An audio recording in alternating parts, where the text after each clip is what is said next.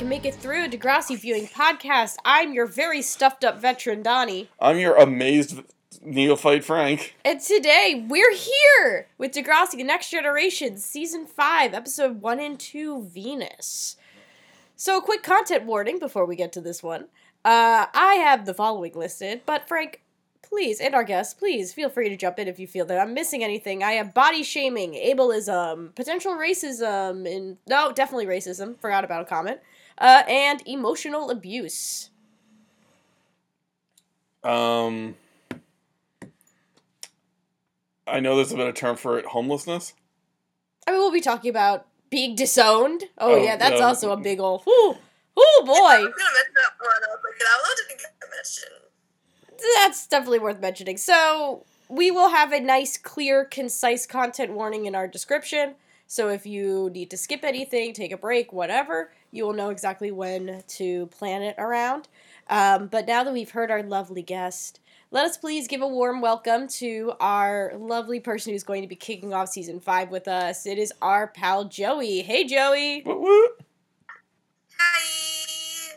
Welcome, welcome. Um, so whew, let's just jump into this because we do have a slight, quick, slightly tight time frame. We got to get through this in a double. Honestly, I just need to get this done because there are some things that uh, unfortunately hit very close to home for me with this episode. Uh, A plot, B plot. We want to do B plot first. Uh, I kind of want. Let's do the A plot first. Let's get that out of the way, out of the way, and then we can do the B plot as dessert. oh, that sounds good. Okay. You cool with that, Joey? That's good. Okay. All right. So, A plot. We open up at the local pool. We are watching this fellow whom, as soon as I saw him, my fucking panic alarm went off because it's fucking Peter filming girls diving into the pool. Devil. Well, he's just a fucking word. I'm sorry. Okay. This is probably unsurprising. I think I implied his presence, or like in one of the earliest episodes of Degrassi. We saw Miss Hatzilakos, and you said, No, we saw Hatzilakos. I think it was the episode I was on because it was like the first episode Hatzilakos was on, and we were Yeah. like, it's the precursor of the devil. Yeah. Well, now Frank knows. yeah. Um, but like, I'm honestly unable to.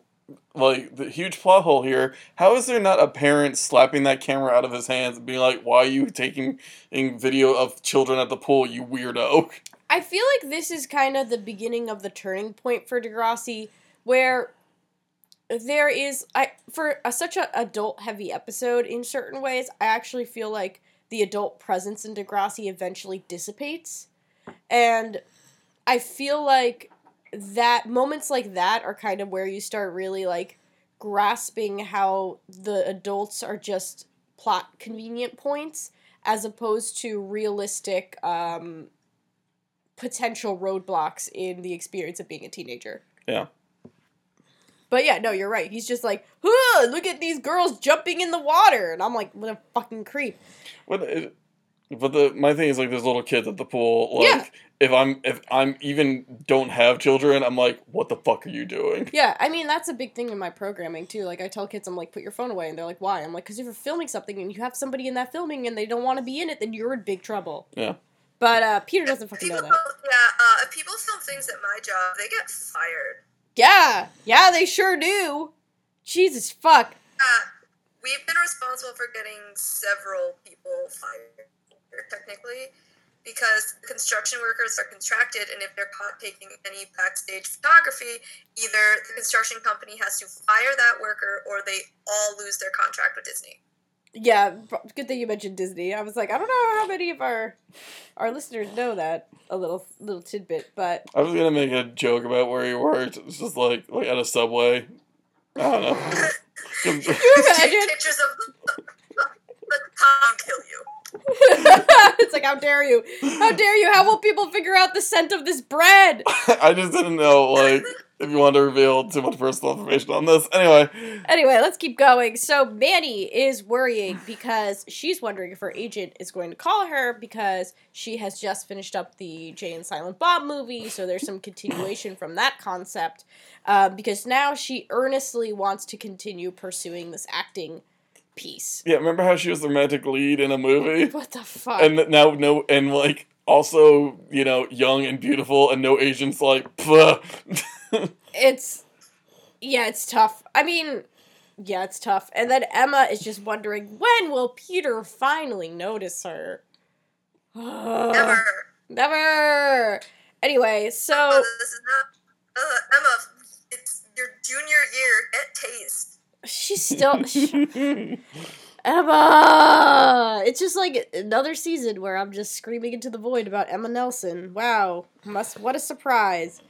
Um, but yeah, so they do a bit of body shaming type stuff because Manny puts herself down in the process of complimenting Emma how thin she is, um, and then they kind of collectively tear apart a girl in a tankini talking to Peter.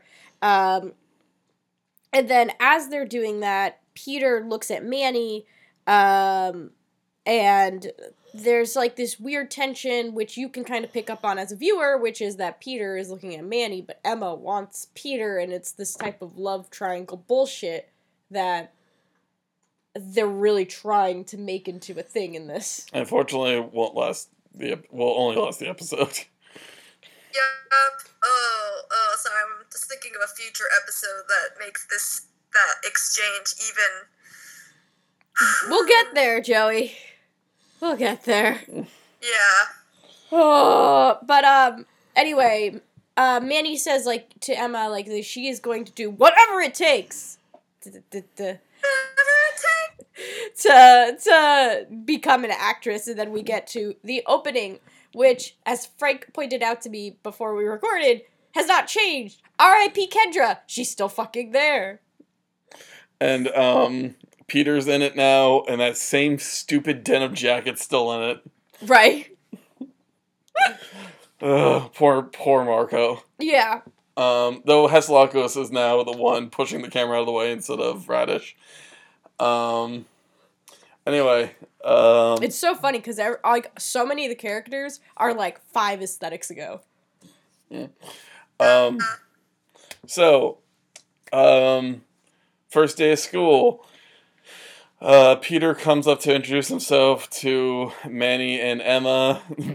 Emma totally screws the pooch on this one as usual. But I hate her execution of it. I wish the actress was more authentic with it because like the landing of it is so bad, but it's her going, "Hi, welcome to Emma. I'm Degrassi." And I'm just like, "Man, I wish you were a slightly better actress cuz this could have been a really fucking funny moment." Yeah.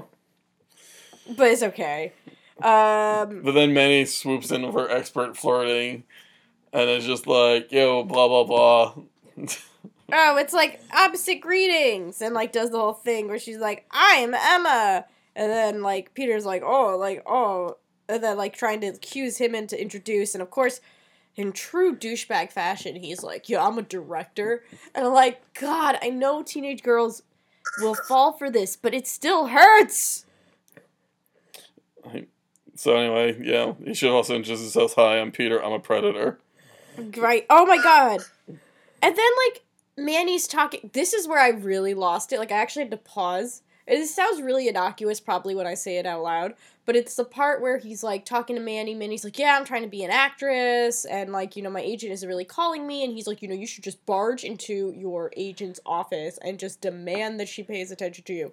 Oh, hold on, I got a call. And it just like it's just like true like that that like audacious white man attitude that just really fucking gets under my skin.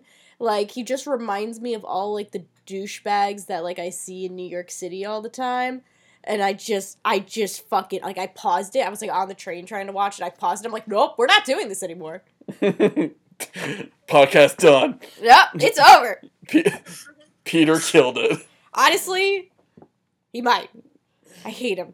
But um does anyone actually like him? I don't even know if this character hate is like an unpopular I- opinion. I mean, I haven't really like went through Degrassi fandom like actively engaged in it ever really, considering how long I watched it. But like, I, I feel like most people don't like Peter. If if you do like Peter, put yourself on some kind of watch list. Ooh. It's just like ugh, like he just ugh, I he- feel like even you hate you hate him by virtue of you know wanting like Emma and Sean together or something like that. You know, at least Right. At least, you still hate him. Right. Like I feel like even though I was not like deep in the Degrassi fandom, I was like on the end boards, which like kinda I guess is Degrassi fandom, but also was just me and what I did when LiveJournal was down. Um, but I do remember like the Sean Emma shippers hanging on for fucking ever to a point that I really didn't hear very much about Peter at all because everyone was still like on that ship and still hoping Sean would come back. So, Yeah. Ooh. But um anyway, so the next scene we have of this plot, we end up in Manny's parents' home. Um her mom is super warm to her. offering- Ableism. Yeah, I said ableism. Oh, fuck it. I get it. I'm you. sorry. It's okay. I got you. I'm just reading the transcript again. No, it's okay. Uh, but you know, Manny's mom greets greets her, offers her lunch, and Manny's very abrupt, just saying she's there for the credit card. Um, and it's explained that like, yeah, she made a lot of money apparently from this movie. Um, but her parents are going to hold on to the credit card because and they want to make sure that she's making good life choices um, and they're really concerned about like her using like buying it for like clothes. They're concerned about her like her, her obsession with boys with grades you know the typical conservative portrayal of like what parents care about. Um, and manny in the process like uses the r and i know that this is like not uncommon for tv shows during this time period but man it is so fucking jarring every fucking time i watch anything from this era Did um Oh, it's true. That word is just so common then. Like it was it's all ridiculous. over it was all over And it was and like I feel like as much as we like clown on Tumblr, I feel like that like 2010 was like when a lot of people migrated to it. It was really the turning point in which people stopped using that word as much. I agree, honestly. I feel like for all of like the gripes that we may have with Tumblr, with social justice and all that type of stuff, I do feel like that was the first real space that at least online space where there was a more of like a, a conversation outside of just like disability rights activism where like you could be a uh, just like a person just like going through your dash and potentially find something that actually said hey guess what? This is a really fucked up word to use. It's and i mean we could talk about extremes and we could talk about all that type of stuff and we could talk about like you know where where tumblr's social justice kind of fell apart. But the fact of the matter was was that there were words like that that were used so freely and then there was an active campaign against using it and then it was eradicated for a while. And now i think unfortunately because of youtube let's play and things like that i think these a lot of these langu- a lot of this language is coming back which really fucking sucks as somebody who works in education because like there was a solid period of time where kids were not using this word at all. Um, and they were not using certain lgbtq slurs now obviously this is relevant to where i was teaching and where i was working but I do think that it's something to be noted that for a while, these words were not really commonplace in the spaces that I was in. And then suddenly, about like, I would say about three years ago, it started really coming back with a vengeance.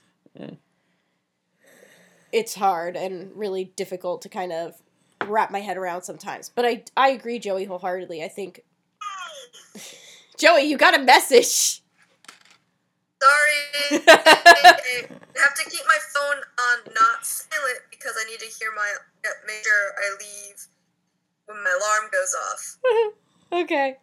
Um, but yeah, I think that there was something to be said about that era of Tumblr and successful efforts to try and change language and certain words that we use. Um, but yeah, Manny just it rolls off the fucking tongue, and I think that's also what is like. There's no hesitation. That was how commonplace that word was. Was like you, it would just flow into a sentence, um, and then explains that to her mother that she needs new clothes, um, and that she and then her mom says, okay, you can only spend like fifty dollars, and that your father checks the bill, so be fucking careful. Um, so she ends up at the mall, um, and this Can I just say that fifty dollars in two thousand five could buy you a lot of clothes. yeah, Yep. yeah, But then again, this is also Canada. They didn't have they didn't have an economic collapse like we did. that's also true. That's like if you watch any of those HGTV shows, it's like a million dollar house in Canada is a three hundred thousand dollar house in America. Oh shit, really?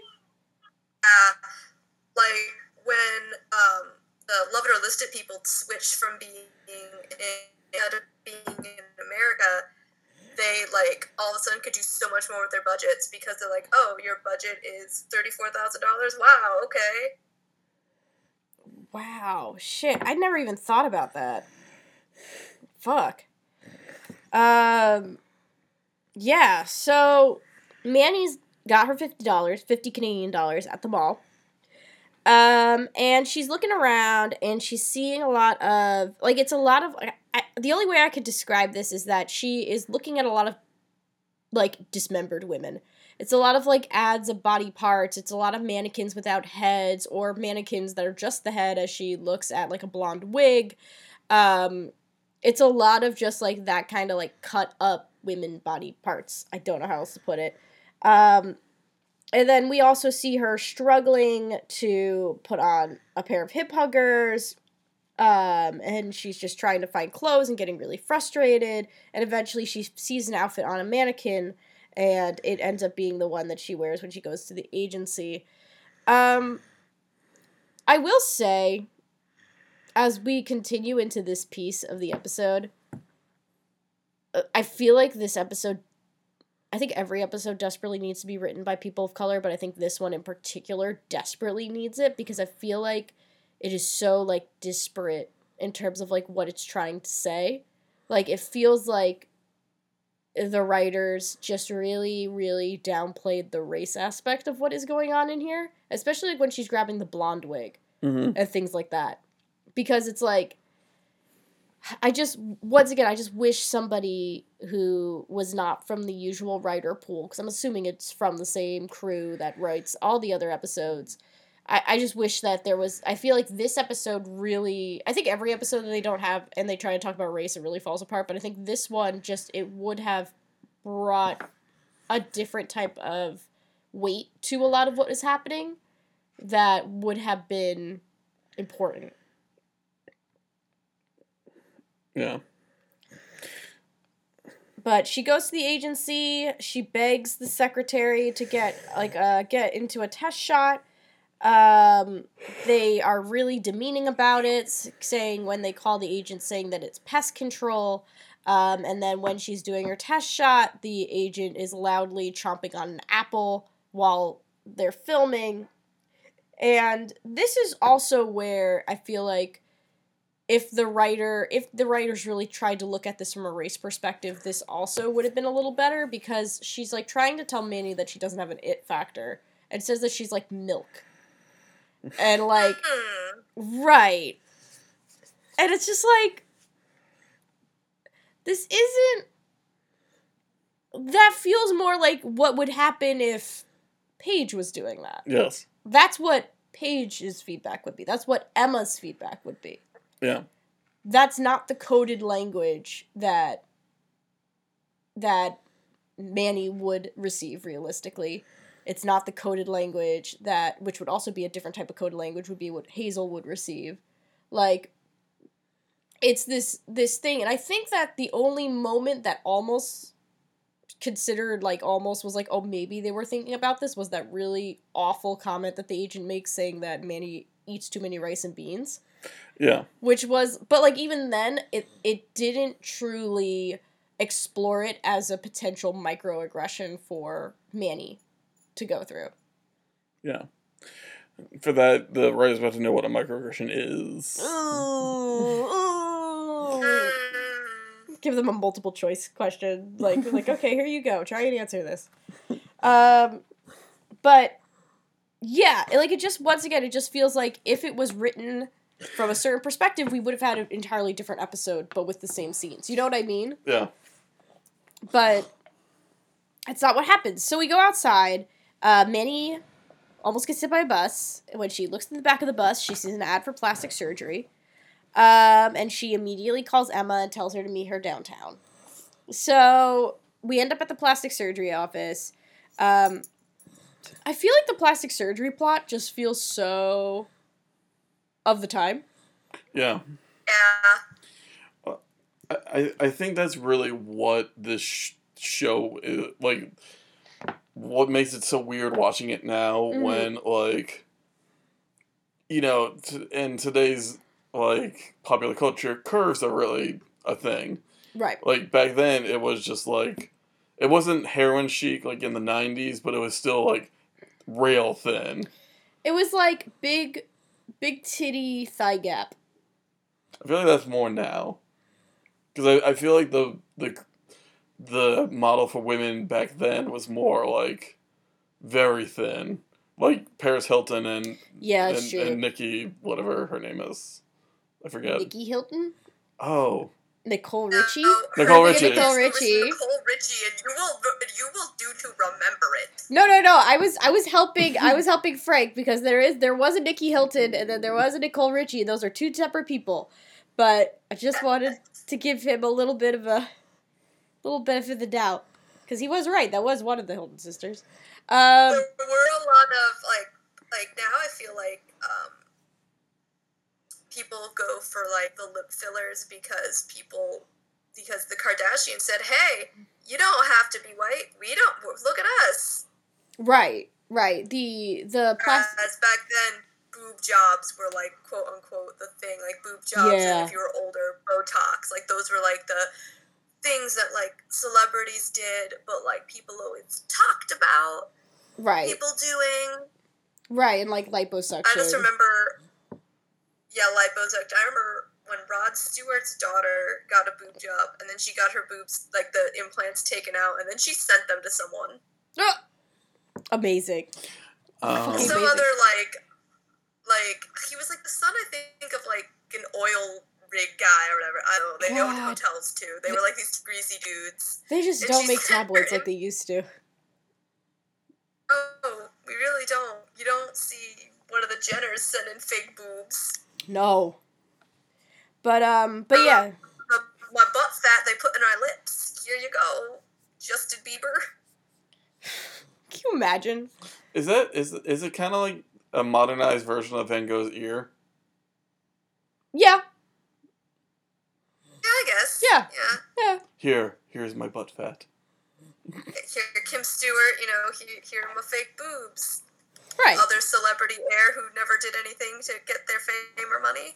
Yeah. The thing is, like, he's like, oh, it's gonna take this much for breast augmentation and for the the liposuction, and Manny puts down a deposit of six grand, Mm-hmm. and he's like, okay, we also need parental approval.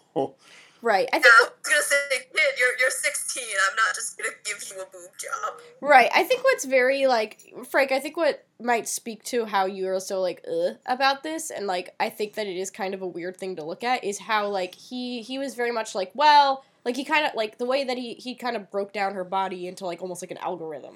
yeah, and I feel like that that happens a lot in that field because it's just like, well, if you do this and if you add this, then you're going to get this, and it's just like it's like very weird from uh, from an outside perspective who's not like in that field or anything. to just kind of be like, oh, you really are just like well, like you're making a character slider here. What, what's what's funny is it reminds me of the commentary on like the Office DVDs, and I swear this isn't a non sequitur, where like characters would say stuff about the the women's bodies, and like the women doing the commentary are like, yeah, where does that joke come from?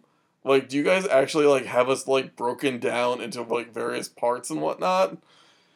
And like that feels weird, and so did this. Like, Yeah, and especially because it's like you know a young girl like ugh so anyway, we leave that uncomfortable scene um for another uncomfortable scene right.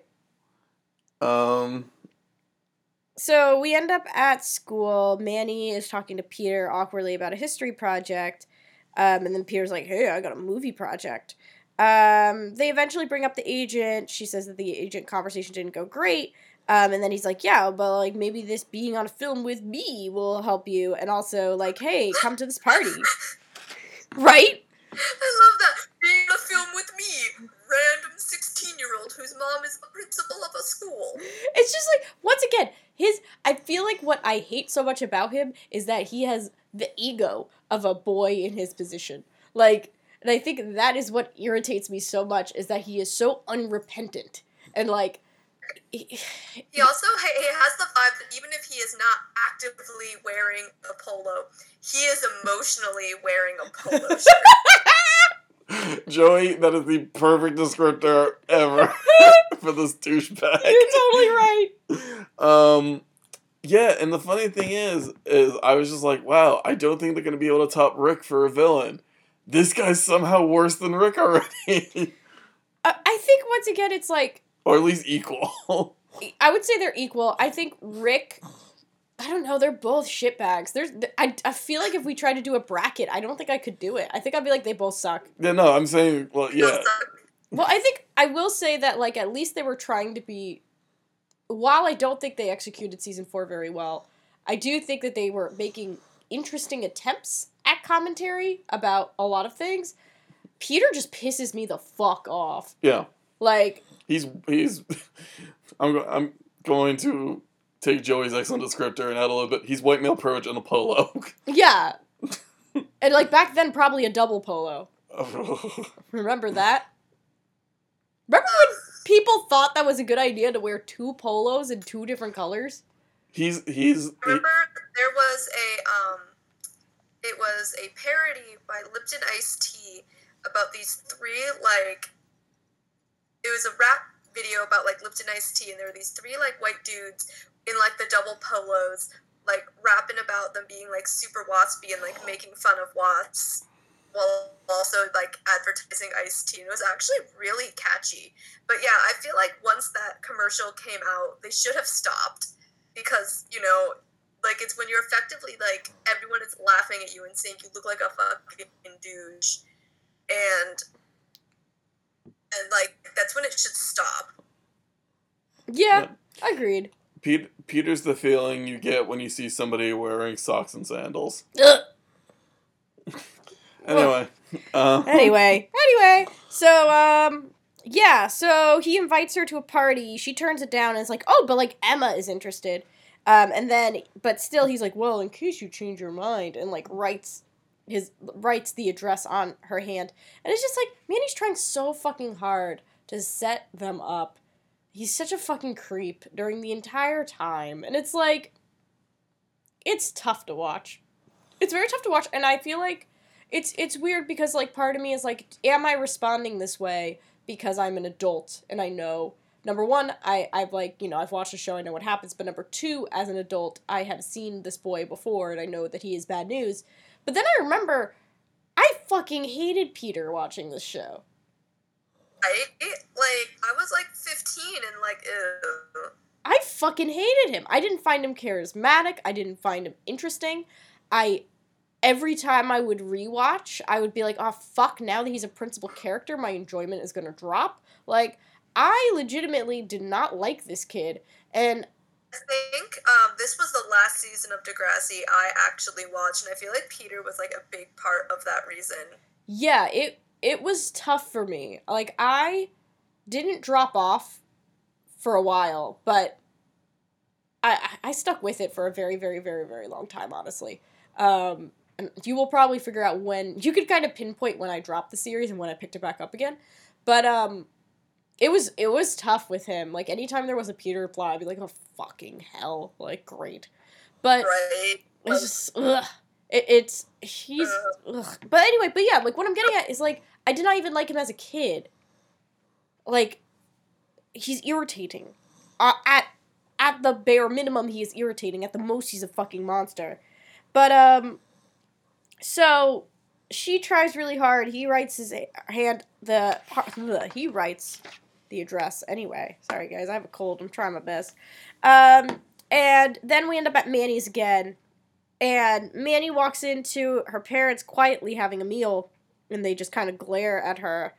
Um, and mom and her mom brings up the call, and honestly, this part like really, ugh, like it was tough because uh her dad just kind of comes comes over and like like just goes off at her calling her a loose girl calling her a slut and calling her all these awful things and like the body language in this really fucking freaked me out in the sense that like he is trying to get so close into her personal space while still like not touching her um and it's just like very.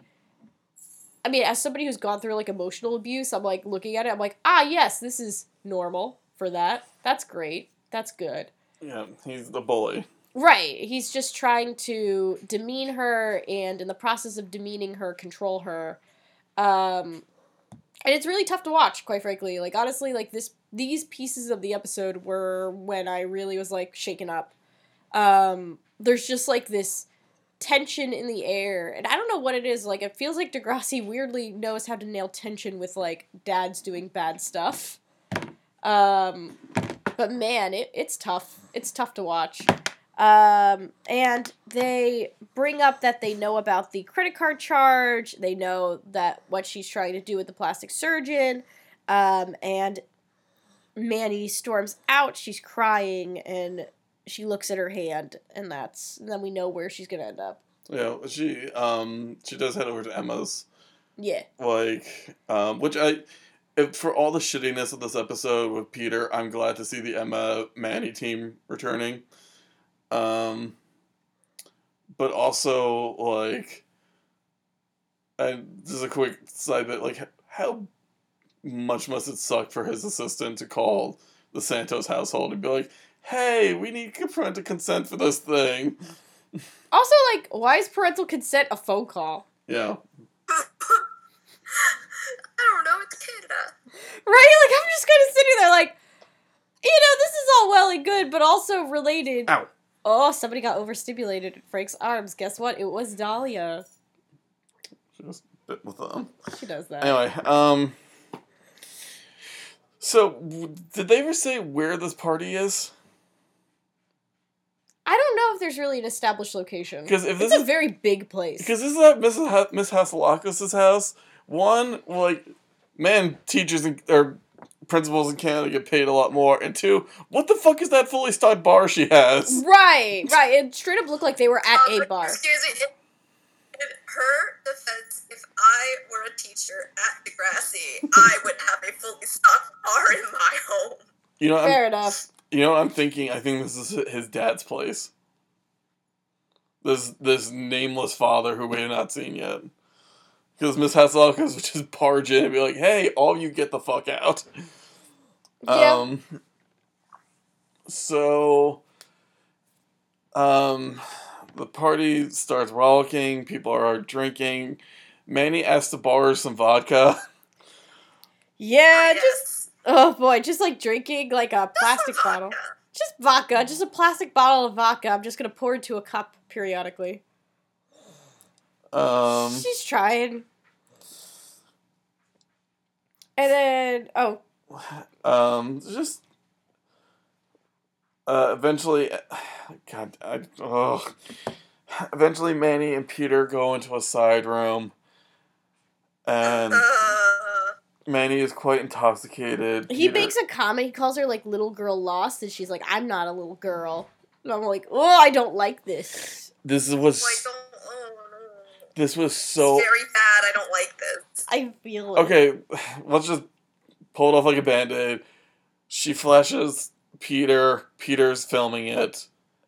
But it's it should also be noted he is fucking sober. We never Yeah. see him with a fucking drink the whole entire thing. He's literally being a fucking little creep with his fucking camcorder, recording the whole fucking party for his nefarious purposes, and he is stone cold sober when Manny's clearly not. And I'm sorry, he's an irredeemable piece of shit. Yeah, he's a predator. He sucks. He fucking sucks.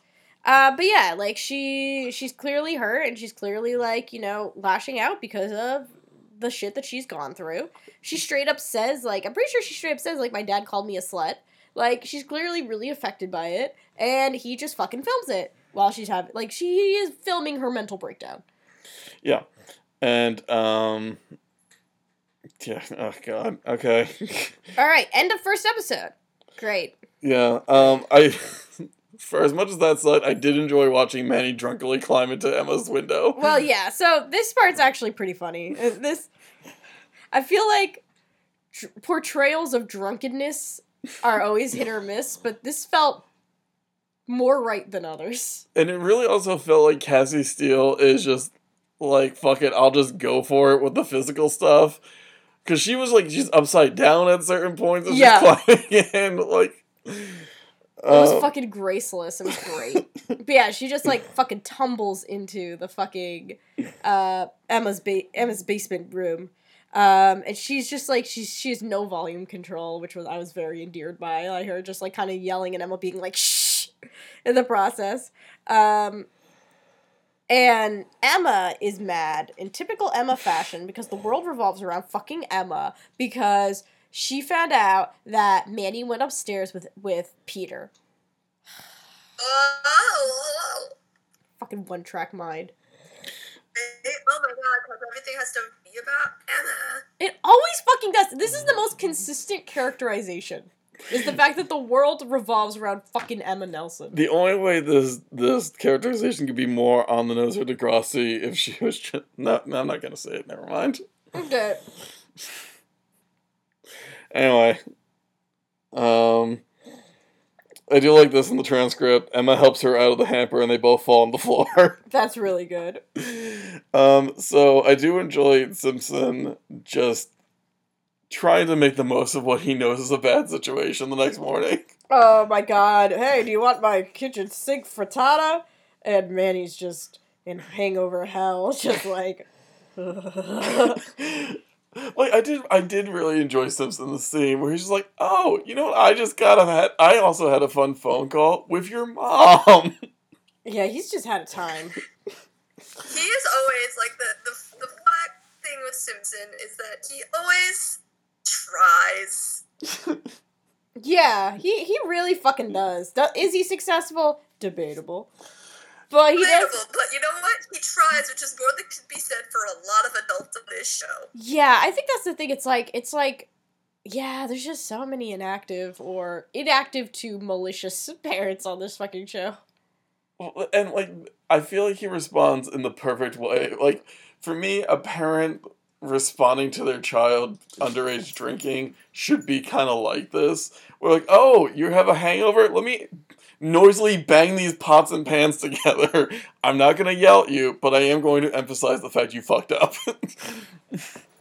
Being on the garbage disposal is always a good one. Oh yeah. But to be okay, I know I said no side stories. To be fair, the one time my sister was supposed to be the DD, and she ended up drinking, but then called home. My parents were super pumped because because they were like, "Oh, she didn't drive drunk," which my sister would never do. But they're like, my my mom sent my dad with like a towel in case she needed to vomit and water bottles. And my, she's like, "Yeah, dad was super cheerful." He's like, "I'm just so glad you used your head and called home." I mean, I feel like when it comes to your kids drinking, like there's so many different ways you can respond to it, but ultimately if they're doing smart things, like you still got to consider it a win, right? Yeah. Like like you can you can bemoan that your kid is getting older and being, you know, doing certain things, but at the end of the day, if they're doing it responsibly, there are certainly worse situations to be in. yeah. Um.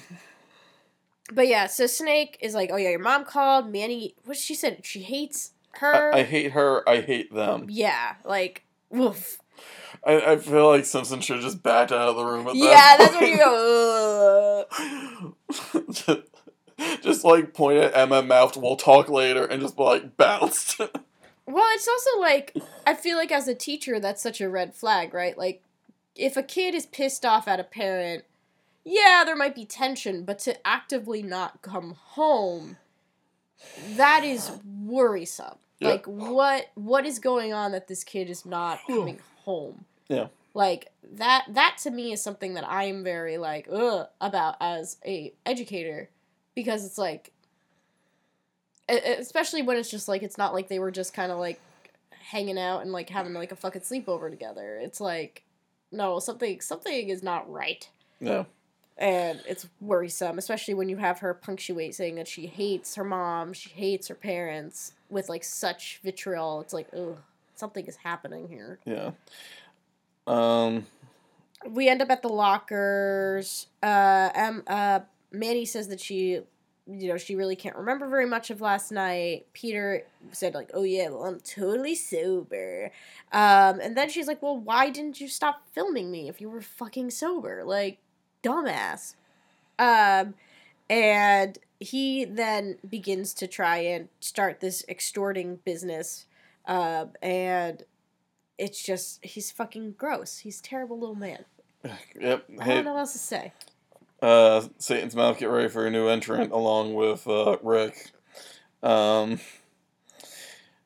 uh, I just kind of want to burn through the rest of this plot That's so we can get to the B plot. Yeah. Um, so, uh, Manny, Emma, and Manny are having another conversation. Emma is freaking out because Manny told Peter uh, he Emma likes her, likes him.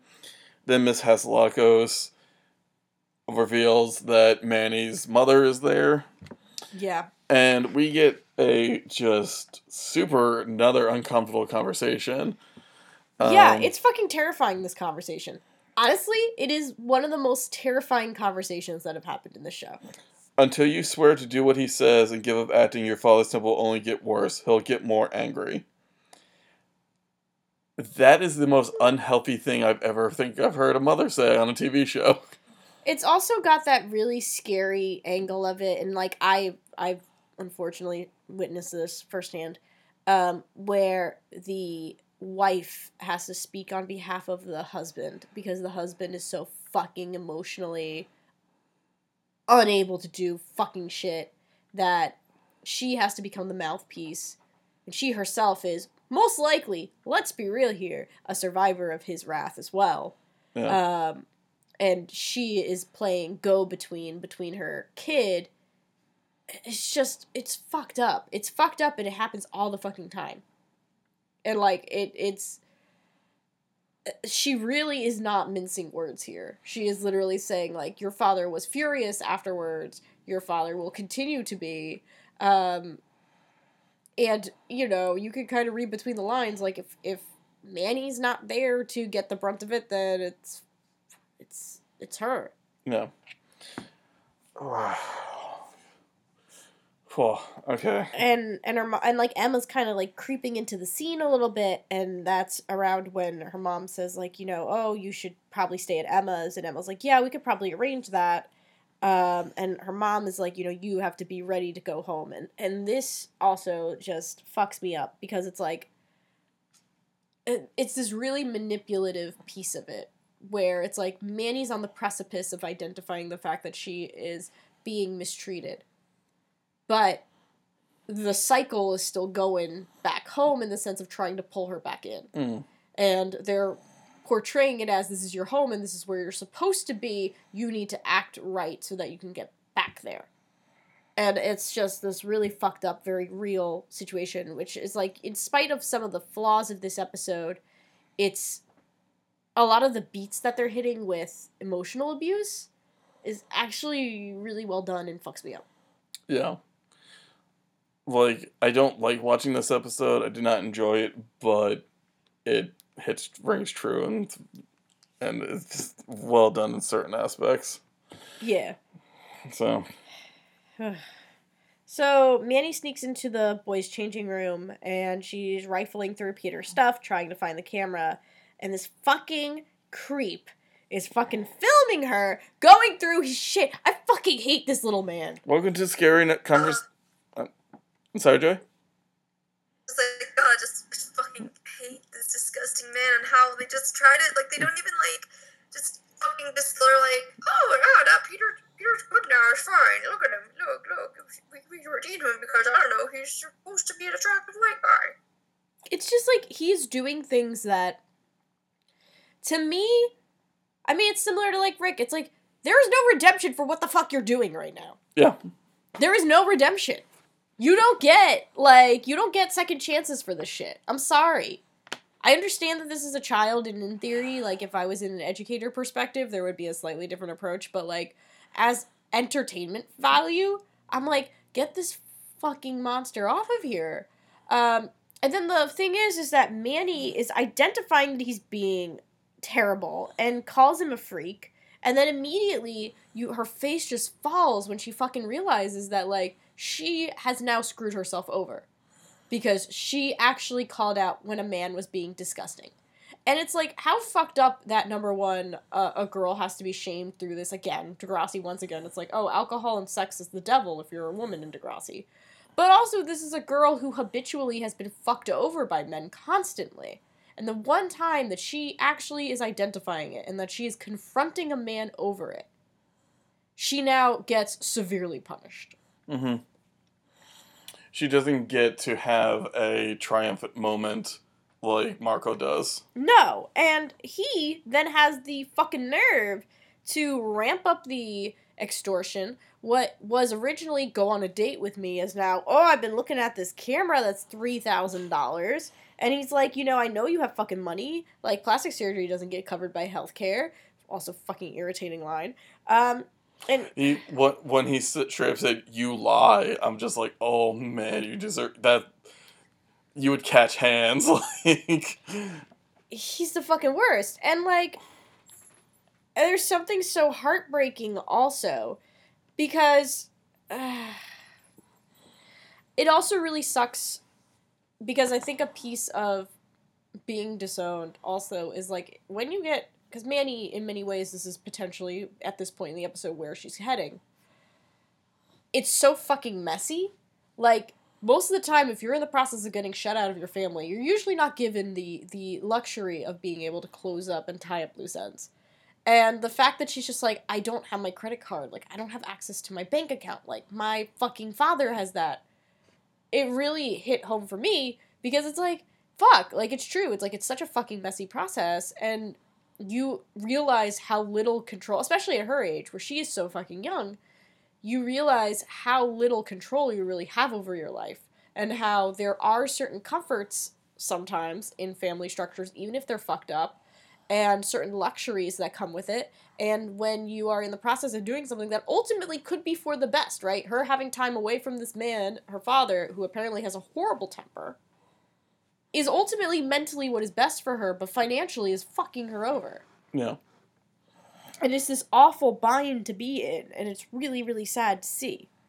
So we see her go to the plastic surgery office and she's trying to get her money back but hey it's a credit card charge and the the doctor is trying to explain to her how the fuck credit cards work because that is she, she's a baby!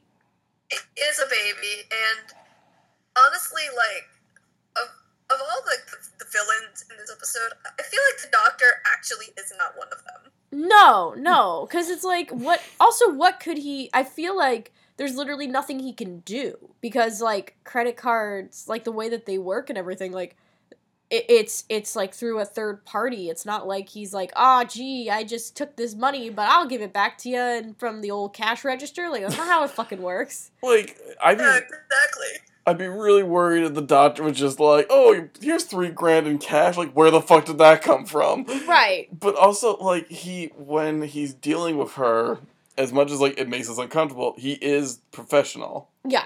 And like even now when she's when she's trying to get like her money back and like she's you know being like, I'm not gonna leave. He's like, I'll just call security. Right. He I honestly feel like this is like the Zuko award where it's like not as big of a jerk as you could have been. But he doesn't say anything demeaning. He's just like Look, I have a shit to do, okay? Right. right. And ultimately, like once again, there's nothing he can do. Yeah. Like he, yeah, okay, maybe you can make the argument he could have been nicer about it, but ultimately, he can't give her that money because it was connected back to the credit card. So Manny learned some financial literacy today, Yeah. and uh, we end up at Emma's, and they are sharing a bed um, in Emma's basement bedroom. Um, and Manny tells Emma, who is half asleep, that like you know that basically saying like you know I love you no matter what happens tomorrow and Emma is just not understanding the weight of the situation but also why I feel like even if Manny told her the situation she would be like yeah but Peter is my potential love interest Yeah. You're not Oh, wrong. but why didn't why, why didn't Peter make me flash him for his camera? honestly she just does not understand Uh, honestly, I just want these two girls. Like, I want an episode. The A plot is just Manny and Emma go to a movie. Because, like, I'm just so sick of these two girls getting put through the ringer. And I know like, we're not exactly pumped on Emma, but Emma went through some shit last year. she did she did no you're not wrong like, can these? Can, oh, fuck you, Degrassi. Um, though Emma's like, oh, Emma, yeah, I was like, yeah, Emma went through shit. She had chlamydia. I was more talking about she watched Rick die. Oh, right, that part. it's kind of hard to forget sometimes. Like, Forgot she was there. Well, because it's like they don't really. I mean, they also bungle that at like the immediate aftermath with Emma. They really bungle it in many Uh, ways. they focused obviously on Jimmy, and then they focused on Sean, and I feel like they didn't focus as much on Emma. they didn't focus on Jimmy actually. No, he was No, just. they, no, they didn't. They focused on Sean, which For one episode, he was the one who was there with the gun. Yeah, for one episode, and then Sean was like, "Okay." and then they just kind of like, eh. f- Was there a shooting? Meh. Who cares? Kevin Smith's here now. Kevin Smith's here, guys. Guys, look, it's Silent Bob. He'll make things better. Silent Bob, Silent Bob, and Jay Muse, and Jay Muse is hitting on a teenager. All the fucking time. And then Caitlyn went off with him. God, remember that? Oh, okay, let's not talk about season four. Yeah, no, we we've already we, We have- that the rest. We have scary conversation number five in this fucking two parter to talk about, which is Manny confronts Peter um, at lunch or before school or something. I guess it's lunch. yeah, because she spills an entire tray on him, which fucking he deserves to get like shanked. Well, the thing Um, is, is like he's like she's like I don't have the money, so let's go on a date. And he's like, well, you called me a freak, so I'm not gonna go on a date. She's like, "So fuck you." So basically, you were never gonna fucking do anything. You just want to lord this over me. Right. Exactly. Um he like you know, she says that he's fucking gross and he calls her an attention whore and she tosses his fucking lunch tray on him. And as soon as he does, he's like, "Yeah, I got this cool new Palm Pilot. Look at me. I'm going to go send this video now." Ha ha ha. ha. And then he sends the video to, and it gets sent to everyone. And the next scenes are just people catcalling Manny. Though I did enjoy the bit with Toby and and JT. Yeah, so like she she walks into kind of that entryway of of Degrassi and she sees a bunch of people, like a bunch of boys specifically, kind of like looking at their phones and looking up at her. And also I feel like this is also an important moment in terms of like how this show has like the scope of the show in the sense that we are now in a world where video messaging is a thing hmm and like it, it, it kind of speaks to how technology like how now the writers have to figure out how to use technology in this sense because this shit happens. This happened even in the middle school that I worked at last year. I think we had like two or three incidents like this. This is a plot point in the Power Rangers movie. It happens all the time, and it's like it's it sucks to say that, but it's like it it is a constant issue. Yeah. Um, but yeah, she sees Toby and JT on a laptop. She's really nervous, but it turns out they're watching what a chimpanzee putting like finger up their S- ass. smelling its own butt or something. yeah, some shit. I'm I'm sure like JT saw that email pop into his email and like deleted it immediately. He's like, I'm gonna get murdered by Liberty if I open up what the fuck that is. You're probably right. Like he was just like, oh man. Okay, but actually, this new JT, I would honestly say like he's like, mm, no. Yeah, yeah. I, I could actually see him receiving the, this point in time. I could see him receiving that email and going, mm, "That looks like that might be a little suspicious." Delete. yeah. know Meanwhile, what this Toby is? opens it. Growth. Yes, it's true. Wait, I'm sorry. Growth, Yeah. Oh, Growth. growth. But um. Toby would open it. Yeah. Um, and I'm very disappointed in Jimmy in the next scene. Yeah, it's really fucking gross. It's really gross. Um, Not disappointed in Craig though. I'm a little disappointed in Craig. Uh, so we end up at the computer lab, and Jimmy and Craig get the video. And what I also find really off-putting about this whole entire sequence, and also the sequence before, is the music is very lighthearted. yeah. So it's it's meant to whether in like you know what like you know regardless of what the writers are trying to pull from it, like the way that they use this very lighthearted music makes it come off like a joke Yeah. because the email comes out It's called Degrassi Girls Gone Wild, um, which is also such a relic of the time period. Really is. Like, oh my god. Hey, remember how that guy got sued on a bunch of shit, and I think he's facing criminal charges. Pretty sure. Yeah, I think so. Um, man, that guy sucked. Um, Yeah, I'd say. But um, also a predator. yeah, God, fucking damn it. But uh, but yeah, all the boys are watching the video and freaking out. Ugh.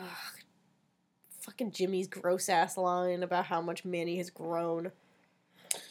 Hey, um, just real quick. Super fun. You made your only personal color. Say that. Just throw that out there, Degrassi. Fuck you, Wait, he's not the only person of color, but is he our only boy. boy man of color? Yes. Fuck. There's, there's Danny. God. Danny was not even in this up.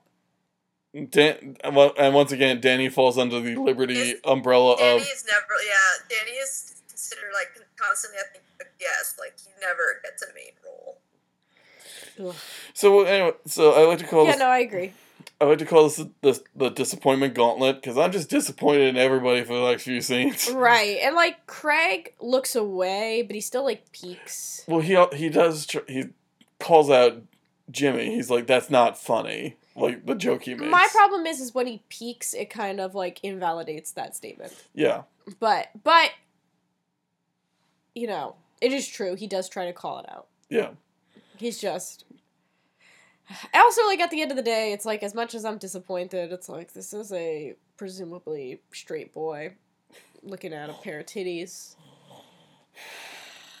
Like, uh, Um, so then uh, we cut to Spirit Squad, um, and a bunch of girls come in laughing, and they point out that they uh, make fun of Manny for her video, and real disappointing you, Paige. Paige fires Manny from the Spirit Squad. also like I, that pissed me off so much. Like, I agree. it Everything, I feel everything. But I feel like of all the contention between her and Manny, just like over over the years, like like really, it, it still came to that. I feel like what I hate in particular is the fact that like it feels like sometime in season 4 there was this decision with Paige that they just straight up went we're going to stop caring about the fact that she's like a survivor of sexual assault. And we're going to stop caring about the fact that like originally even even though she was like the queen bee type she ultimately like deeply respected and loved women it was this very it felt like a very conscious decision that they were like we're just gonna trash what we did and we're gonna rework her to kind of suit our needs like it it just doesn't feel like the Paige of a couple seasons ago Yeah. No, I agree. Like the Paige of season one would have scorched the earth, like for Manny, like on this one. yeah like i I- like i feel like that's when the rivalry would like you know they would just kind of pause for a second and be like yo that was fucked up Yeah. Like, I don't think Paige would handle it perfectly, but I don't think she would have fired Manny immediately. And I understand that they're trying to, at least with Paige, they're trying to angle this as Paige is trying to like make herself look marketable to a college colleges because like throughout the B plot, she's like doing a lot of like looking at her resume and things like that. But it's still like it's just fucked. It just doesn't feel right, and and I feel like it just further reiterates how like because like I feel like this would be such an important moment for Manny and Paige to connect, right? Yeah. Because they both were coerced by men, brought upstairs at a party, and then were humiliated for it Yeah. because they were assaulted. And I feel like that's a moment that these two could actually have a deep connection over, or at least some sort of complicated connection with. Yeah. And it just, they just entirely decided at some point in season four, they're like, fuck it. And it's really disappointing. Yeah. And then we continue on the disappointment bus to Emma, where Emma gets angry at Manny for being assaulted. And this is like immediate too. Like, this is literally like she walks out of the fucking gym and then Emma's there. And Emma says, Emma tells Emma Manny. was lying in wait. Yeah, like she was just fucking waiting, ready to sink her claws in. Oh man, I can't wait to play her. I can't wait to really hurt Manny. Right. Good job, Emma. Um, Emma tells Manny she hates her, and Manny is left to cry, and I'm left to hate the Degrassi writers just a little bit more. Right. Right. Um, yeah. So we end up at Manny's and Manny tries to approach her dad and then once again I'm like fucking activated watching this because he is doing this horrible thing where like he talk he makes her mom be the mouthpiece. Ugh. And man, that just really fucks me up, honestly. Like in in such a specific unfortunate way. Man, this is like ugh, it, it's really hard. normally, watch. like normally, I watch these episodes like four or five days in advance before we record. Like I knew what was coming, and like we were supposed to record on Tuesday, and we Yeah. didn't end up recording. And I was just like, I can't, I like, I can't watch Manny suffer this much, and it was just this was so fucking hard. Um, Yeah. It's just it's also sucks because we've spent how many seasons watching Manny get like her world collapse. yeah. So Manny's thrown out of the house. Yeah, Um, it sucks. Like, it fucking sucks. It just does. Um and it also sucks because Manny also talks about how acting made her feel good. yeah, And like so much of Manny's plots have kind of diluted to Manny being fucking miserable and never happy and everything blowing up and her not feeling that she can ever be happy. And it just. I'm fucking tired, man. It's been how many seasons? I have to watch this girl once again get her fucking like life ruined. And I get it, like it's Degrassi, it's dramatic, and that's how it works. But like I feel like the way that she has been beaten down is such a specific, horrible way. Like, she never gets a reprieve. She never gets a win. no. What has she fucking had? I mean, yeah, okay, you can say she started a movie. That is significant. She ended the worst relationship the show has seen so far. Yeah. I mean, like, she. Like, it's just like, what. What. I feel like you can't put a character through every single one of these fucking trials without any wins. And I feel like she has had very little to none. Yeah. And it's worrisome when you spend season after season after season watching this kid go through all this fucked up shit and then talk about how miserable she is all the time. Yeah. It's sad. Um but yeah, so acting is not for a decent girl according to your dad and he talks through their her mom to say that she's disowned. Um we end up outside. Manny's approaching Emma's house and she passes off the clothes that she borrowed. Um, and she reveals that she got kicked out. Um, you have the transcript up. Emma says like weird shit. Okay, I'm just gonna read it. Uh, Yeah. Manny, uh, Manny said, "Here are the clothes you lent me. I know I have other stuff of yours too, but Emma, you probably lost it all. Don't know what the fuck that means." Right. Um, Manny, but I got kicked out. I don't know for how long. Maybe for good. Em, I screwed up so bad. I lost my family, my reputation, my best friend. Emma, just wait. Manny, it's hard to watch you sometimes. You have everything going for you, and you just keep screwing it up pretty spectacularly. Like what's going for her? Manny, if it'd be easy if I was you, M, skinny, blonde. Emma, Manny, that's a bunch of crap, and you know it. That is not what this is about.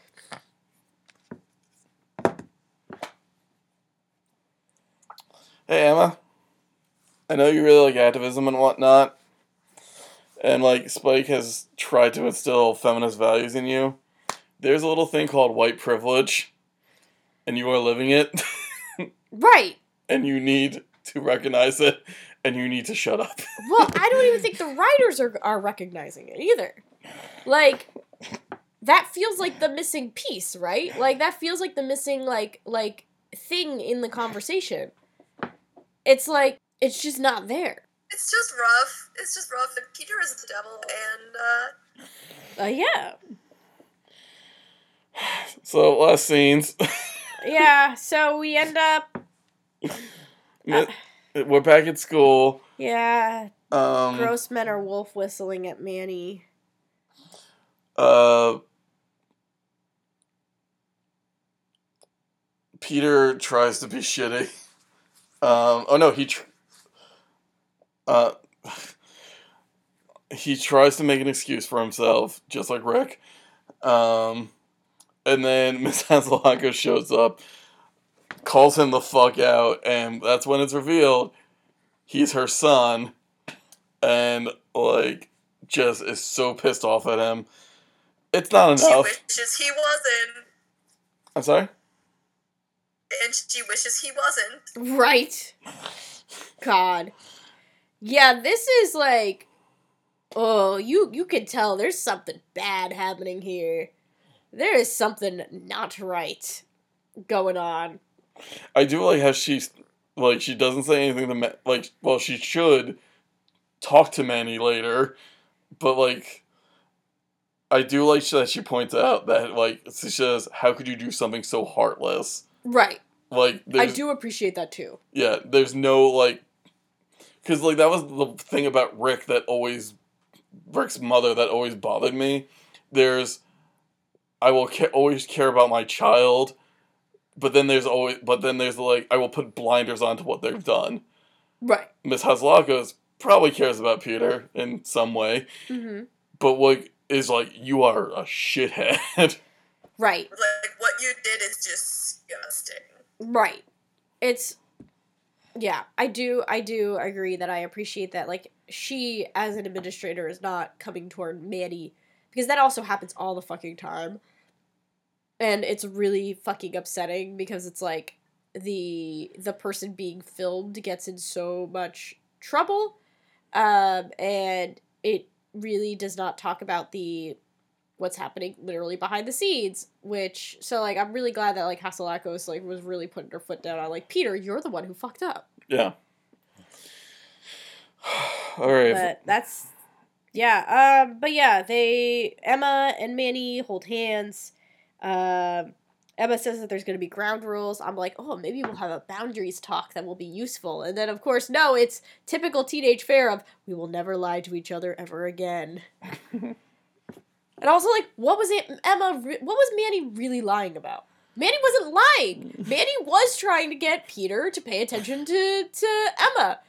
Manny was legitimately trying Yeah, but she, she wasn't trying to steal him. She was very drunk. Had Manny been sober, none of that would have happened. Right, exactly. Like every single step of the way. Manny, Manny has been like Manny's been the other woman, and Right. she's been like in turn cheated on because she thought that because she didn't want to be like a side piece. right. Like this is the part that I got so bad. Yeah, Manny would never do that to anyone. Right. And it's also like Manny, like Manny. I just don't understand why everyone assumes the worst of Manny. Yeah. I mean, I understand why certain char- certain characters do because of just the bullshit hierarchies and shit of high school. But it's also like every fucking character. Like that's the thing, and that's the part that devastates me about Manny is like nobody's going for going to bat for her. Nobody, nobody has really shown up for Manny at least consistently. There may have been one or two moments, but Emma's the fucking worst. Her her loyalty to Manny is totally conditional, and in this case, Manny's not fucking lying. She never lied. And that's the part that I hate. Oh. Ugh. anyway, any other thoughts about this A plot? Uh, And It bad. I hate it. it's bad. I gotta blow my nose. That's how I feel. I want I want to write a fan fiction where the teachers of Degrassi go to My Hero Academia, and now those teachers show up here, and then like they have to deal with this, and All Might just throws Peter into the fucking sun. Yeah, but the My Hero teachers are complicit because they don't kick out Mineta. Fair enough. Yeah, that kid doesn't get expelled. All right, so let's finally talk about this B plot. We got to speed run this because Joey has places to be. So, uh, we open up with uh, iconic line in which Paige is referring to the senior class as the most cursed class. Um, and she and just kind of is like, "Wow, we're fucking alive," which is kind of really funny. Um, It, but there's this amazing opening shot of the euchre crew like walking in a line. Euchre crew plus a couple people, but yeah. Yeah, Yes, this is exactly what I remember most about the season, was because this was what they used in the promos for it. It's a pretty fucking good moment. It's like a good little like break in the fourth wall kind of moment. I quite like it. And I'm somebody who's very conditional about jokes like this. yeah. But I feel like it's necessary in Degrassi. Um, We end up in Hatzilakos' office and we are seeing Hatzilakos tell Spinner that he's allowed to come back into school. This is his final chance. And Spinner tries to greet his old friends and they immediately walk away. I'm unsure what grade he is in. Um, Yeah. but He's repeating 11th grade. yeah, Sounds about right. I mean, that would make sense. Marco has a terrible mustache, Marco's terrible mustache. but he did get to go on tour. He did get to go on his internship over the summer, which I'm yeah, but now he's that enlightened white boy who was like, oh, I went on a safari and look at all these like kind of African like, yeah, concepts I have learned. Oh, you know, which like he is a child. Yeah. But man, honey, honey, honey, honey, that's not the point. That's not the point of your trip. Anyway, so um, we're at school and our part of our euchre crew of Ellie, Jimmy, and Marco are wondering if Ashley is going to be coming back. Um, and they are wondering, is she going to come back to surprise Craig on his birthday? Um, and Ellie is super distraught because they don't have any birthday plans for Craig. And they're like, oh shit. Like, she's like, oh shit, we really got to try and figure this out. yeah. Um, and she gets an email from uh, Ashley um, saying, "Hey, I met a dude, and I'm not coming home." Yeah, like there's this like picture of her with this British boy named Alistair, aka Ali, and basically she's going to finish up school in England. Which I guess makes sense because her dad does live out there, so it's not like a entirely unrealistic thing, Yeah. but it's still like, oh man. They do point out that Craig and Ellie have been hanging out all summer. Yes. Yes, which makes sense because like I mean they they've been kind of on a very deeply personal journey being in group therapy together and everything. And being that they both have a connection to Ashley, it kind of makes sense that the two of them have been spending a lot of time together. I also feel like it, it probably started as one of those things where, like, it, you know, I, I felt like this happened a lot in high school where the three of you would make plans to get together, but then, like, but you're, like, both friends with, like, one dude or, like, one person in the, in the group. And then, like, they, you all make plans, then that person cancels, but you two don't cancel. And then you're just like, you have, like, one hangout where you're like, oh, no, we actually do kind of click together. Right, right. It it works for me in to a certain extent. I think it makes a lot of sense. Um Joey just sent me something extremely cursed. so so here's the thing I, I do like want to talk about this but like this this plot is so simple i feel like we can just talk about the highlight the, the kind of like a highlight reel of it Yeah, yeah. because like the, the entirety of the plot is that craig finds out that ashley emailed ellie and said i'm not coming home and then he's angry that everybody knew but him Right. and um like but eventually ellie and craig make up at the end and ellie joins the band as the new drummer Yeah. I, I kind of like a piece of this plot a bit in the sense of like, I feel like this unin. I feel like this is a really subtle look at how crushes work. In the sense of like, you spend all this time with this person, you really, really like this person, and suddenly you're really fucking invested in like their birthday and like throwing their birthday, and it's like, you didn't care about this last year like this, and it's like the fact is you have a crush. Something just clicked for me about college um this has happened to me recently. But like it's like one of those things where it's like you're like all of a sudden you're really invested in this person. And it's like, hmm, why are you so invested in this person? Is this really just because you're friends? And it's like sometimes it's not that. Sometimes you have a crush. Yeah. And like sometimes you're the last person to know. and what i really did enjoy about this b plot is that ellie refuses to back down Yeah. I agree. I and I think that this is a conundrum to be in, right? And this feels like a very Ellie type of conundrum in the sense of like she was given instruction from Ashley, a person that is her very good friend. Don't tell Craig, I'm gonna do it. She's like, okay, I'm gonna fucking roll with this because this is what you're telling me to do. And like, I feel like that's like a difficult question, and I feel like that's something even adults have been through, where it's like, and I mean, you make a conscious decision, right? Mm-hmm. Some people make the decision to tell, some people make the decision to don't.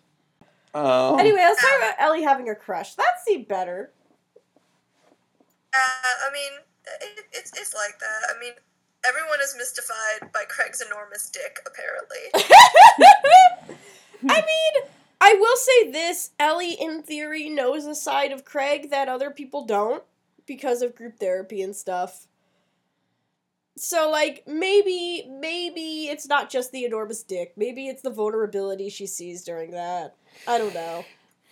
But I also like. I also feel like though um, that Craig probably like while he should be in A group therapy, I feel like it should be a more specialized group therapy I for agree. people who are bipolar I agree. because the we, we are different from you know the unipolars as no one calls you. Yeah, no, I agree. Like that that also was something I was very intrigued by because it sounded like it was just like the group that he he got into with Ellie is literally just mentally ill children. Ah yes, mental ill. It's that Hannibal Buress mental illness is the same. Right, like which like imagining it from like my perspective if I was in a fucking group if I was in group therapy with my shit and I was with like people who were like I don't want to be like knocking people who just have depression and anxiety, but let's say like it was like me and then a person with depression and anxiety. I feel like I would just be like, I'm fucking gone. Like I would just fucking leave. I would just be like, I can't do this. I'm sorry. Yeah. Like I just can't imagine getting like trying to play nice in that setting. I just feel like I would just lose it. Uh, yeah, yeah, absolutely. Same. I would not be able to. Source, I go to group, it's very specific. Um. Yeah. So There's also this undercurrent of Spinner yeah. where Spinner is trying to connect and he basically is like, "Oh, you need a venue, you can use the dot and things like that." And everyone's just kind of like, "Fuck you, buddy." Well, I mean, they do take him up on it, Yeah. but he, but he, when he makes it apparent that he is not technically in attendance. Right. Um, the the thing is, like, I feel like though this is still a pattern for Spinner, where like it's the nice Spinner we get to see occasionally before he inevitably fucks something up again. Right. Well, also he's being nice for his own gain. Yeah. So, like we're not necessarily seeing i feel like there's this sense of entitlement with the whole entire idea of even wanting to go back and wanting to go back to this friend group right like there is this piece of like i am looking for redemption by being able to finish things up as if i had n- not screwed up yeah. Yes, exactly. and, and that's the fucking problem it's like this isn't The thing is, is, like, I don't think he also realized the gravity with which he fucked up. oh no not at all i don't think he does it Like, at all he's, go on you can't just fucking come back from the fact that your actions led to a school shooting where your friend is now paralyzed. Right. Exactly. It's like not an oopsie. no, it's not like a oh I got caught cheating on my test. Like no, you you were a catalyst to school violence. Like Yeah, like, that's fucked. Yeah. But like yeah, so like he's just kind of just trying to to worm his way in, which to be fair, we've seen a bunch of male characters do in the show where they just they're like, "Oh, well, I believe I should be redeemed." Um but it it's uh yeah, so that's kind of happening on the back burner of everything. Um and he's also the reason how he's how Craig finds out about Ashley because he's like, "Oh, sorry, dude, you deserve better than that." And he's like, "What?" And that's how that he's like. What do you mean? Right. There's also this piece uh, because of that, and because Craig now is mad at Ellie, where she tries to reform Hell Hath No Fury with uh, Paige and Hazel. Um, and Paige and Hazel are really focused on um, on trying to prepare for college admissions. And we re- we find out that Paige apparently is very interested in becoming a ad agent. Um, and Ellie is desperately just trying to run away from the fact that Craig needs a drummer because Marco's like, "Oh, heads up, you should probably apologize to Craig because we need a drummer because we're not gonna fucking let Spinner back into the band." And she's just like, Oh "Ah, yeah. right? Like, oh, oh boy." So, yeah, so um, Ellie has that plan kind of fall apart because Hazel and Paige are really not interested in being in a band. Um, and then eventually Ellie sees Craig at his place, and there is kind of an interesting piece that I do want to kind of spotlight because we're doing this highlight reel type of thing. I do, in spite of like the issues with Craig and things like that, I do kind of like the sentiment of Craig saying like, "I don't need you to protect me. Like, just Mhm. because you know my shit." Doesn't mean that I need to be protected from my shit. Yeah. I like that. It's it's not a bad piece of it. Um. So, sorry, I got Dahlia on my lap, and she's trying to get very cozy. Yeah, baby, I know. Um, and anyway, they apologize to each other. I think Craig's is kind of lacking, but whatever. Um, and I they, feel like in another world, this could have been an A plot yeah, I agree. I think it absolutely could have. because it deserves more like weight than I feel like it was given. yeah, it's it's treated very lighthearted. And while I don't inherently think it needs to be a super heavy A plot, I feel like ultimately there's a lot of undercurrent going on here. Especially in terms of like it would be kind of interesting to kind of look at this as like like this piece of like wanting to be wanting to protect somebody, wanting to prevent them from being hurt as someone who's mentally ill and as somebody who's also mentally ill and like your alliance kind of falling apart in that process it, it feels like something that could be really insightful and interesting Yeah. But yeah no i agree i think it could have it could have been an a plot i think it could have been given a bit more weight also the spinner piece Mm-hmm. I feel like also needs a little bit because I also think Spinner needs to understand and needs to have like a pretty direct lesson of like, hey, honestly, these should have been split up into two different plots Mm-hmm. too. Yes, because I feel like you can't just have like Spinner as just like oh hey as like as like almost like a C plot. Like, this need that is something that needs to be like front and center. I agree. I think these were kind of almost like, I think there were two A plots and one B plot. Yeah. I think Ellie, like I think Ellie having a crush on Craig, but not realizing she had a crush could have been a B plot. Could have been cute B plot.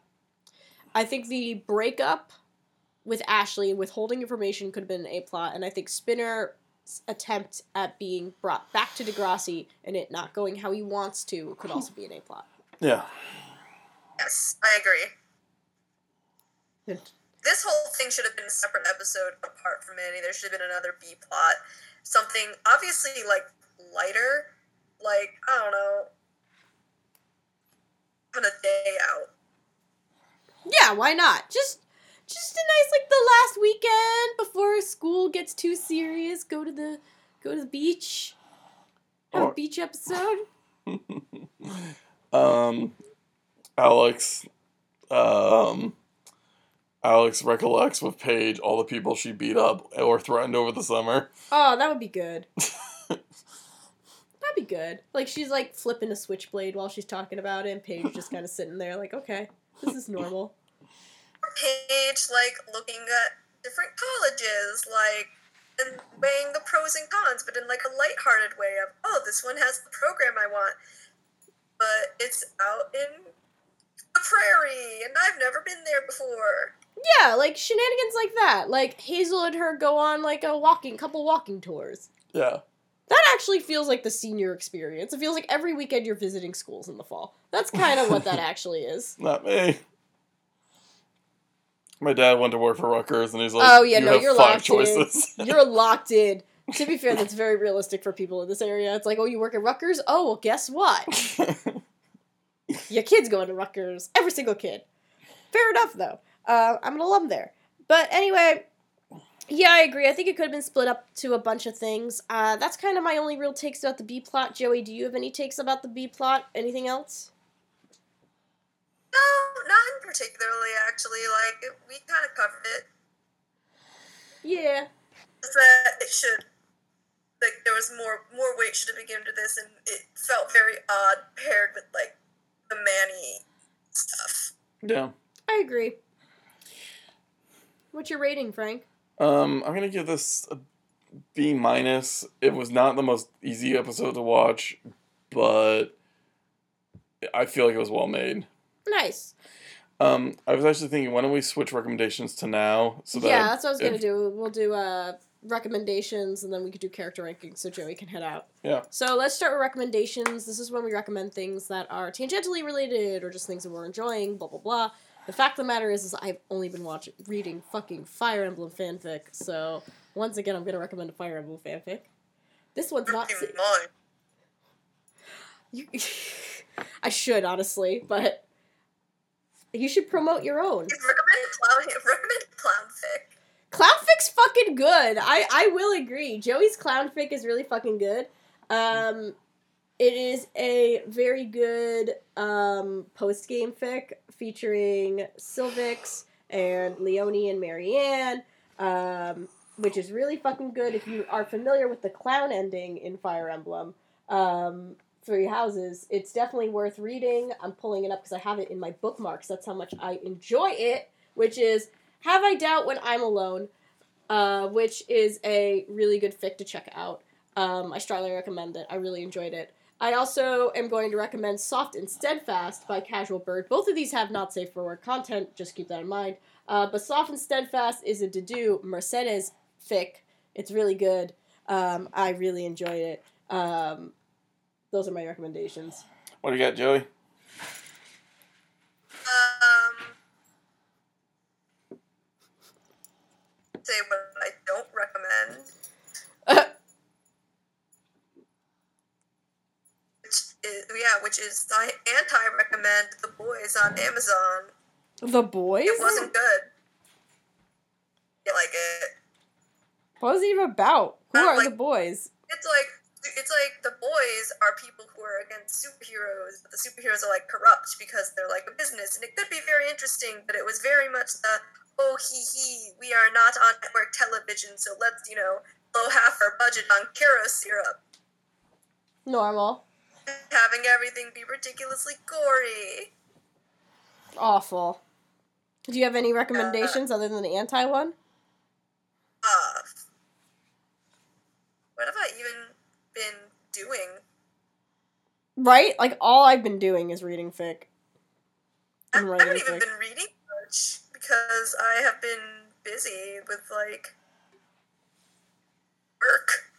Yeah, that's true. Um, watch Parasite if you if you haven't. I really want to see that. I haven't seen it yet. But I'll take your word for it. Frank, do you It's have a good. nice? Frank, do you have a recommendation? Yeah, um, actually, this one's for once tangentially related. I'm gonna recommend the "To All the Boys I Loved Before" trilogy of books Yeah, that's a good idea. because there is a um, the main character. Uh, ah, oh my god, I forgot what her name is. It's, I'm very tired. Excuse me, because like all I, can, all I can remember is what the actress's name is, Lana Condor. And then I remember what Susie like what Susie called her on the episode we did, which is cute boots. Um. Anyway, uh, yeah, because like there's this, they get um video, her and her boyfriend get videotaped, and it becomes a whole plot line. Um, so I highly recommend that uh series of books because it's just super sweet, and the boy is actually like the male love interest is actually like one I can kind of get behind. Nice. Like normally I'm just like, oh god, you. But like he actually he there's a point where uh the the main character's like, well, what if I got pregnant? Like, what would what would like what would you do? And he's like, well, it'd be your choice of what to do because it's your body. Like you'd be the one carrying it. And I was like, bravo. Nice. So, that being said, Joey, you've made it through. How can people continue the conversation with you? Um, so you can catch me on Twitter as uh, SmugsnailCos or Right. SmugSnail, um, or Instagram as SmugSnails, plural, but with a Z because SmugSnail was taken. And um, yeah, that's where you can find me. Awesome, and thank you so much for making time to talk with us. I really appreciate it. Yeah, of course, anytime. Yay. All right, shall we move on to character rankings, Frank? Uh yes. A lot of people are going down. I can imagine.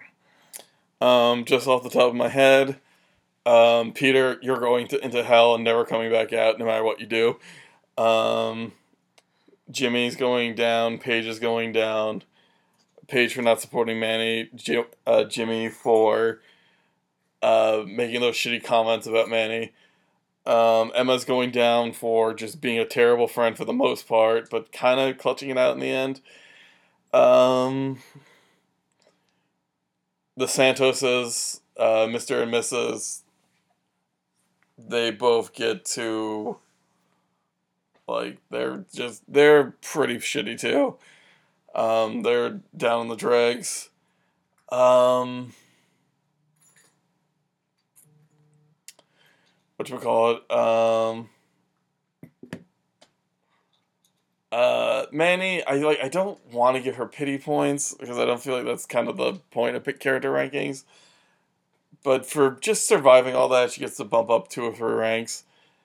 Um, Simpson for trying his best to get through this. Like, you're gonna bump up a rank. Um, JT and Toby for not participating get to bump up two ranks. Um, though I also I would have really enjoyed it if like their plot line just became like everybody's like, "Yo, did you see this video of Manny?" And they're just like, "Yeah, but have you seen this video of a monkey sniffing its own butt?" It's like, come Like- on, this is where the real action is. like they just keep pushing that like um uh ellie and- or ellie um for trying her best to be a good friend gets to bump up two or three ranks um ashley for basically ghosting craig gets bumped down three or four ranks um uh craig uh bumped down one rank i'm still kind of annoyed. mm-hmm. Um, Marco, give her the mustache and we'll talk. Oof. I think that's it. I think that's everybody. All right. So now we've made it through. Um, so if you want to continue the conversation with us, if you have any questions, comments, concerns, you can always email us at ihopepod at gmail.com. You can also follow us on Twitter at ihopepod. You can join our Facebook group at I Hope I Can Make It Through Podcast. As we get through the new year, my job is finally calming down, which means that I'm going to be better on top of that type of stuff.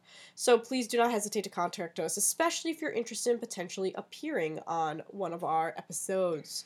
Um, season five is very much an open book right now. We don't really have anything really established yet. We're feeling it out. Um, so if you are interested in any episodes, definitely let us know. Um, if you want to support our show in other ways, there are two major ways you can do so. You can donate to our Ko-fi account. Any money that we make off of that goes toward tech upgrades as well as compensating our guests. Um, and we also have a review challenge. So once we hit 20 reviews, we're going back to the Degrassi archives, going to Degrassi Junior High, Degrassi High.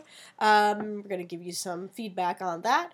Um, we also have our other creative challenges, which allow us to write and show off some of our love of the written word, especially because we are constantly talking about writing in the context of this show.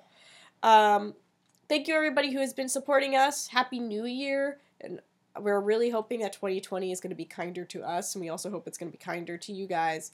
Um, because fuck, 2019 sucked, but we're excited to be continuing this project.